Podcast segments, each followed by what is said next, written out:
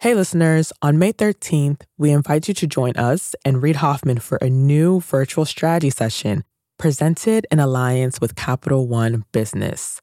You'll hear insights from fellow entrepreneurs about how to be at the forefront of leading change with AI.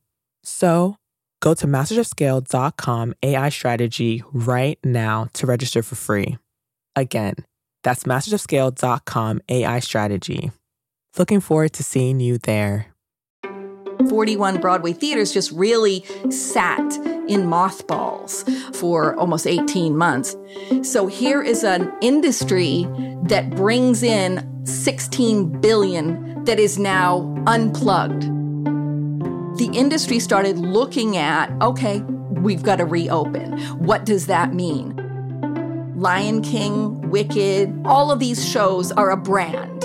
That's what we're seeing on Broadway is that there are multiple touch points for a brand. You have to uh, be a little bit off center, I think, to be an entrepreneur. There's so many other safe things to go into. It's a calculated risk, but you have to be willing to lose. You have to be willing to fail. That's Bonnie Comley, Broadway producer, board president of Broadway's Drama League, and CEO of Broadway HD. Even as the Delta variant has pushed up COVID 19 infections, Broadway theaters are reopening, resuming their show must go on mantra. I'm Bob Safian, former editor of Fast Company, founder of the Flux Group, and host of Masters of Scale Rapid Response. I wanted to talk to Bonnie because she's been on the forefront of merging live theater with new digital engagement. The business of Broadway is entirely unique, yet at the same time, it offers a window into the challenges we all face when rebooting long-standing practices and expectations. Bonnie is charged with expanding Broadway's fan base and exposure, recognizing that some things about the theater experience need to be modernized. The pause of the pandemic created an opportunity to re examine how the business and the art might both evolve to engage new audiences in new ways.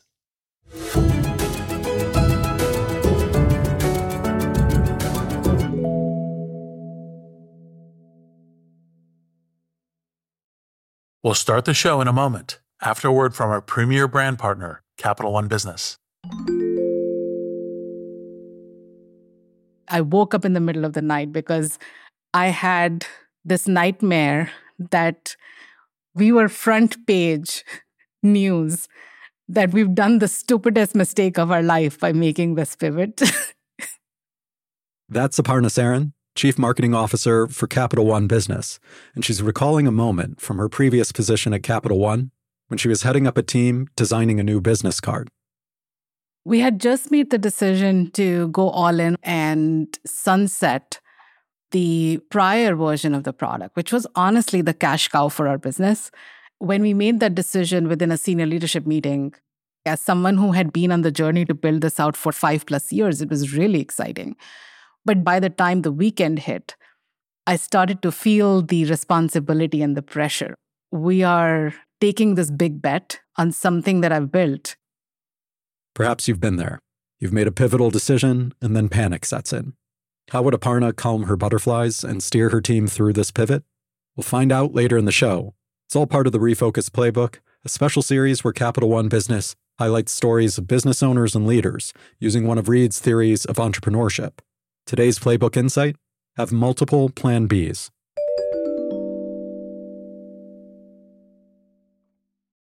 I'm Bob Safian, and I'm here with Bonnie Comley, board president of the Drama League and CEO of Broadway HD.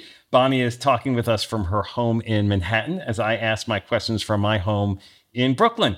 Bonnie, thanks for joining us. Thank you so much for having me and shedding a light on Broadway. Yeah, Broadway has come back to life in recent weeks, in recent days, with anchor productions like Hamilton and Wicked bringing up the curtain after a long, long hiatus. But the future of Broadway is still far from certain. Tourists still in short supply in New York City. The Delta variant deeply embedded, impacting the country, the world. The road to us getting here, even, has not been a simple one. Can you paint the scene for me of where you were when the lights went out, when Broadway shut down, and how you personally were impacted and reacted? Sure. I was at work in my Manhattan Times Square office. We were aware of this virus that was coming. And then on March 11th, we actually had one of our employees test positive. We had the opening of a show for the new musical Six on the next night were co producers on the Minutes that was supposed to open on March 15th. And we had Broadway HD employees in several different offices around the US. Everybody, we were all out of work overnight. Now, at that point, you were on the board of the Drama League. You weren't the president, right? I was vice president of the board. I've been on the board for about 12 years. And basically, what the Drama League is, is it's a mentoring organization for early career stage directors. So every year we look for these fellows that we bring on and we give them an opportunity to direct in front of a professional audience in New York City. And we were at that point with these directors in different places looking at the safety of their crews. So we were doing micro grants at that time, like $500 for your groceries, because in that moment, directors fall between the cracks. You know, they're not in the acting unions. So we were just trying to help people get by at that time. It's just looking at basic needs, not, you know, artistic expression. I want to get back to Broadway HD in a minute, but first, between the Drama League, you mentioned there were a couple of productions that you were producing, that you were a part of after the initial phase of shutdown to now, has it been mostly a matter of waiting, or have there been sort of phases of activity, like change that the industry's gone through during this period?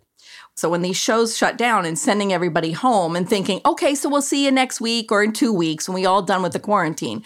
But what happened with the shows that we were working on, as well as other shows that were actually in previews or rehearsals or going on Broadway, was the cast getting together in these Zoom conferences to rehearse. They did that for months because we all thought, oh, well, you know, everybody's just got to keep their vocal chops up to speed because those doors are going to fly open and everybody's going to come back in. And then after, you know, about a year, well, that's not how anybody thought it was going to go. Then it was looking at an industry had to get up and get back together together. And that happened probably just about two months ago, basically when I think the vaccines were coming out okay, it's time to get together and we've got to reopen. What does that mean? But it was getting theater owners and 13 different unions that were representing 100,000 people. What are they going to feel safe with? And it's kind of a marvel that they all agreed so quickly. In fact, the Broadway producers, in a leap of faith, they started selling tickets before those agreements were reached because they were so confident that everyone wanted to pull together and come up with these rules.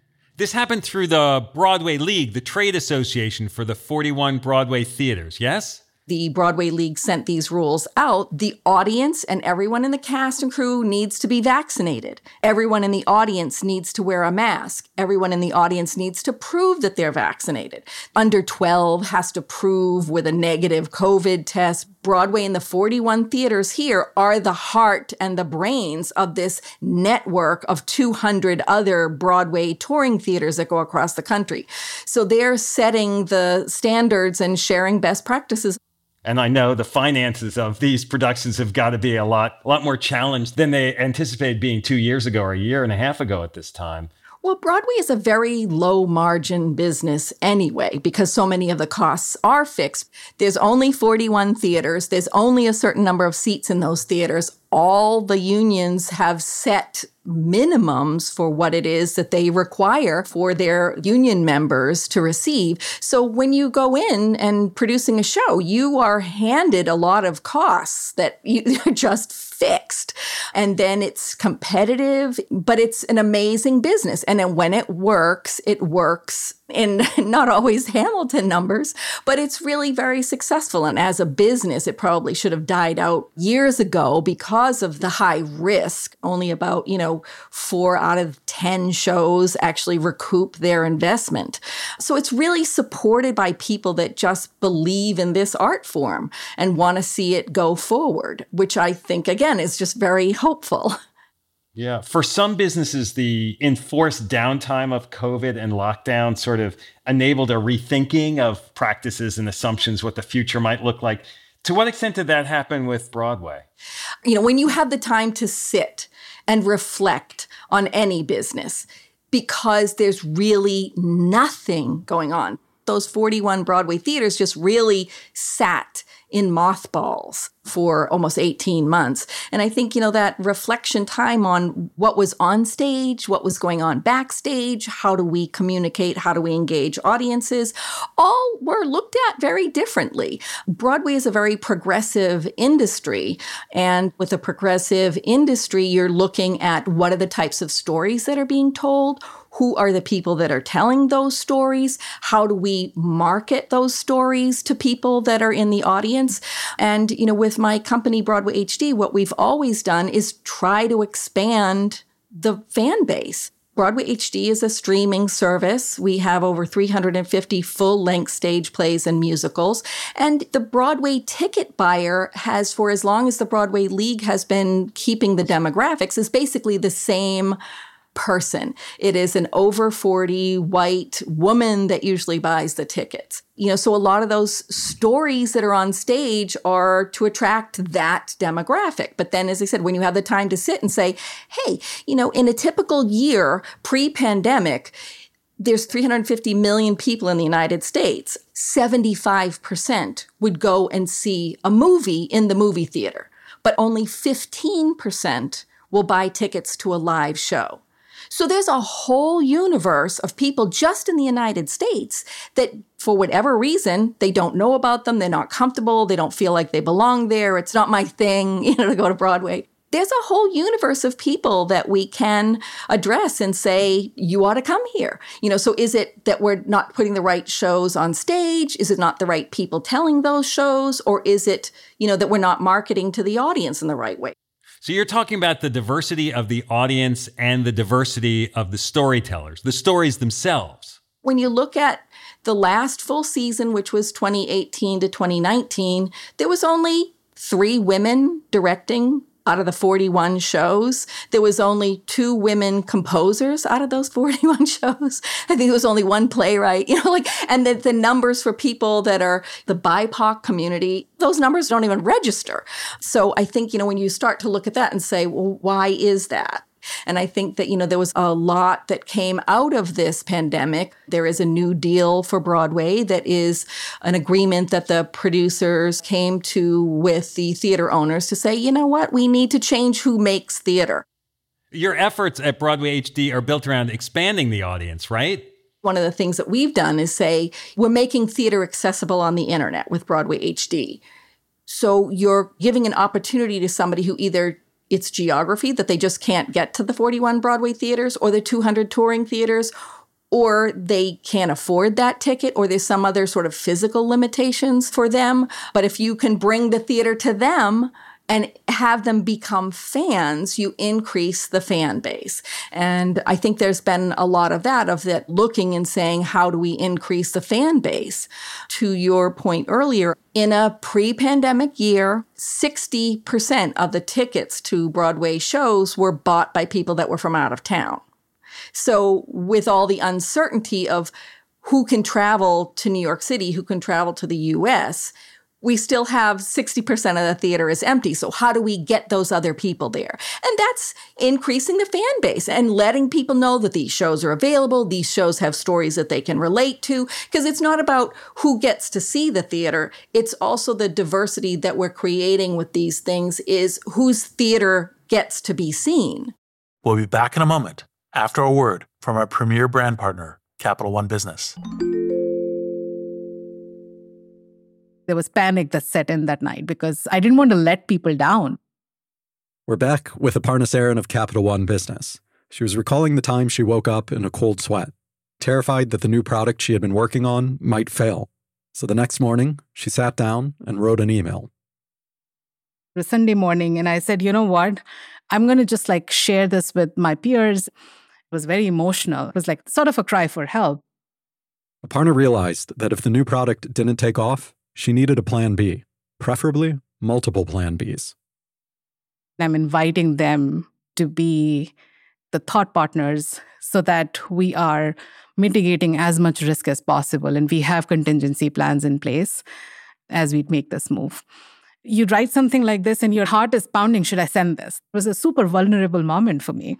But then I was like, I'm going to just send this. Like, what's the worst that'll happen? It can't be worse than being on the front page of the newspaper. So she held her breath and hit send. What happened next would surprise even her. We'll hear about that later in the show.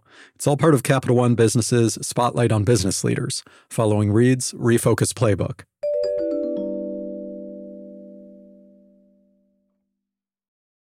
Before the break, we heard Broadway HD CEO Bonnie Comley talk about the disruption of the pandemic and the opportunity it created for improving Broadway's appeal. Now, Bonnie talks about how Broadway brands are embracing digitization, from Springsteen to Wicked. She also talks about overcoming the fear of cannibalization, the implications of a try before you buy business model, and how Broadway is inherently entrepreneurial. So, you mentioned sort of the live theater experience gets mothballed. But for Broadway HD, with streaming and virtual access of all kinds of entertainment kind of exploding, it could be kind of an opportunity. Did that happen in your business? And how prepared were you for it technologically and otherwise? It was absolutely a boon. Our subscriber numbers just shot up. Streaming was the only option. For the people that missed theater, that used to go, the ticket buyers, it was an opportunity for them. We saw the power of what the internet can do with a nationally, internationally recognized brand. But it's the power of that brand that the Broadway League has created for the last 50 years that makes people know exactly what that genre of entertainment is, and they want it. And this unexpected boon, it's kind of been a coming of age moment for watching theater on a screen.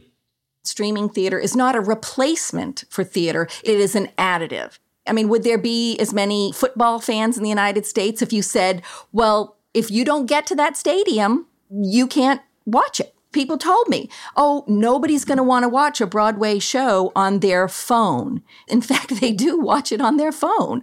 So when Broadway HD launched six years ago, we were spending our marketing dollars in US and English, and that was it. We weren't looking for anybody else. And within days, we had people reaching out through our customer service and social media platforms to say, I'm watch your show, but you don't take my currency. so it was kind of like, it was eye opening of how many people were out there that were hungry, uh, that were underserved for Broadway shows. And then six months later, with the Roundabout Theater Company, we were able to live stream She Loves Me. And we had 84 different countries that had tuned in at that time. You mentioned earlier that Broadway is a low margin business, but it is a big business. In 2013, actually, the National Endowment for the Arts and the Bureau of Economic Analysis got together and released a study that, in fact, said that live theater, arts, and culture creates more and impacts the gross domestic product larger in a bigger way than transportation, construction, or agriculture. Once you say this is a huge industry, people rally around because why is it a huge industry? Why are people attracted to this? How do I get in on it? How do I make money with it? And I think that has been tracked ever since. And if you look at just the Broadway in New York City, those 41 Broadway theaters in the last full season sold almost 15 million tickets the economic impact of what that did for the city was close to $16 billion. And the pandemic just severed that. New York City is a trillion dollar economy. So here is an industry that brings in 16 billion as an impact that is now unplugged because hotels could open up and restaurants could open up and other businesses were opening up, but Broadway has still been shut down. You know, it's like a petri dish, like a perfect experiment of like, if we unplug this one industry, what happens? What we found was it's not just 16 billion that was missing. The Broadway League has created Broadway and New York City to be a destination for tourists and people around the globe. They come here for Broadway. So if you take that out of the equation, it's not quite the same thing anymore. And I think that was recognized by the government in the shuttered venues operator grant that was just made two months ago for these theater and live concerts and live performance venues. There was a $15 billion grants worth of money available for these because they do understand the importance of what these organizations, these big, huge arts and culture organizations provide for their communities. Even beyond the economics, right? There's a social impact too. On a social impact, what you see for Times Square and you know these other urban areas that house these big Broadway theaters across the country when they're operating we've seen and we've tracked that the population is more likely to be educated. They're more likely to graduate from high school. They're more likely to go on to a trade school or a college. They're more likely to vote. They're more likely to donate and volunteer for community service. So it just makes for a much more cohesive community, which translates to a safer community. So without these arts organizations, you're missing that you know, theater affects everybody on so many different levels. And without it, we're feeling the loss from it. As you were talking about Broadway HD and the digitization impact, the ability to reach and broaden the audience, it sounds very logical. But at the same time, I can also imagine that there are folks in the industry who might be a little resistant to the idea that there is the exclusivity of getting people in the theater and that experience being special. Has that reaction to Broadway HD shifted at all over the last 18 months? Well, the fear of cannibalization is the term that we use within the industry, which is the fear that a producer who's just invested $20 million to produce a Broadway live stage performance and trying to sell tickets for $125 for each ticket if there is a version of this show streaming online at a Broadway HD or Disney Plus or Netflix, that's the fear of cannibalization is that somebody's going to see the digital version and say, oh, I'm going to replace that with the live experience. And there's no definitive evidence. Every show is different. There's not a one size fits all that you can say, oh, look at this one. This is perfectly representative of the industry. Because if there was a one size fits all, we would have all create a Hamilton, you know, or a Rent. So I think that looking at that now and sitting and watching social media, watching what people's reaction is to it, so that people that were ticket buyers are thrilled with Broadway HD and saying Broadway HD is a 24 7 reminder of what we miss about Broadway and live theater.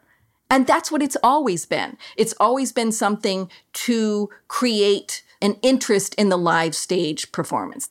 So we have high quality Broadway and Broadway caliber productions that are on a stage. They're captured in high definition, high quality TV filmed captures, and then they're streamed on an easy to use, high quality, user friendly platform. We haven't seen what the results are because everything isn't opened up just yet, but the signs are there. And I think that with this Broadway season specifically, we're seeing the digital assets in a whole new way that we've never, ever seen before.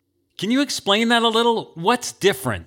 What I mean by that is each of these shows is its own product. So, Lion King, Wicked, all of these shows are a brand. Lion King was first an animated movie. And then they made it into a musical on Broadway.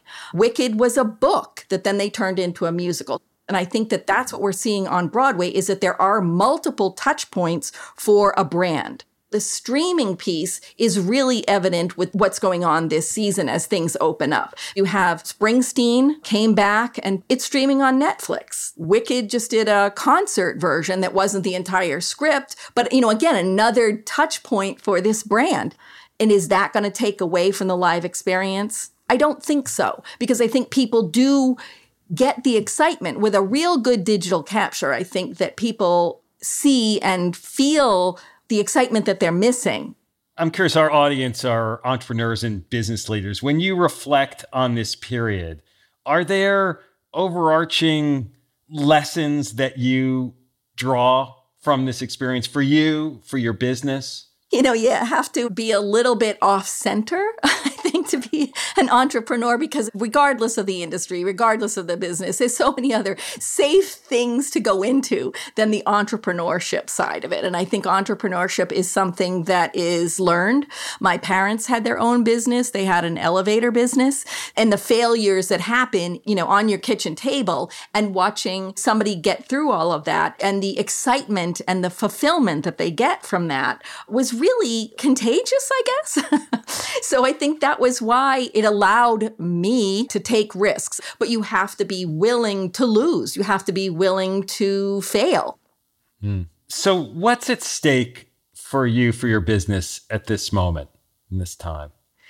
The real challenge for us is the content because as theater around the world is looking a little bit different, we're saying where are we going to get the next shows? We had, did a couple of captures in Australia, we did some in the UK because they were opened up first and then the variant came along and things shut down again. So it's where are we getting the content? But as I mentioned, more people within the industry are seeing this as not just as another revenue source, but putting what I've always advocated for, put the full length digital capture costs into the capitalization of the show and put it into your marketing budget where it belongs. Because I feel that the full length digital captures of a show are long form commercials for the show. And I think that the tricky part is what we call windowing, which we saw with Scarlett Johansson recently, where her movie came out and it was supposed to just go into the movie theater first, but it was streaming at the same time. I mean, Scarlett Johansson suddenly she didn't worry as much about what proportion of the revenue she got from streaming, and suddenly it's a bigger piece of it that she's not getting a piece of, right? So there must be some versions of that that go on, and for your business too, if you know a streamed version of a show suddenly has a lot of people, does the cast get paid differently? The Broadway shows, as I mentioned, are all entirely unionized. So with Broadway HD captures in the Broadway theaters, everyone that is supposed to get compensated gets compensated. And again, that's not necessarily a cost that we can negotiate, those are fixed. And I guess that cost in this environment of digital capture, it's being embraced as a worthwhile investment. I do think that they are seeing the value of brand familiarity. So people become familiar with the songs, they become familiar with the storyline. The risk is eliminated because if they watch a Broadway HD show, you can say, Oh, I love that. I can't wait to go see it in person. Now I'm willing to spend $125 a ticket and bring my family. So now I'm willing to risk that $600 for us all to go to see a show it opens up a whole new possibility of try before you buy. So it's a way to try it at a much lower cost before you lay down your $125 for that ticket. Well, Bonnie, this has been great. And I do hope that we can keep everybody in the theaters and keep the theaters moving. I know I'm a big fan of the arts and of theater, and I really appreciate your sharing all this insight with our audience. Thank you so much. And I so appreciate the support for the industry. Thank you for having me. And now, a final word from our brand partner, Capital One Business. Throughout the day, text messages and emails kept pouring in. Whatever you need, just let us know. We're back one more time with Aparna Saran of Capital One Business. She was telling us about a Sunday morning email she fired off in a moment of panic.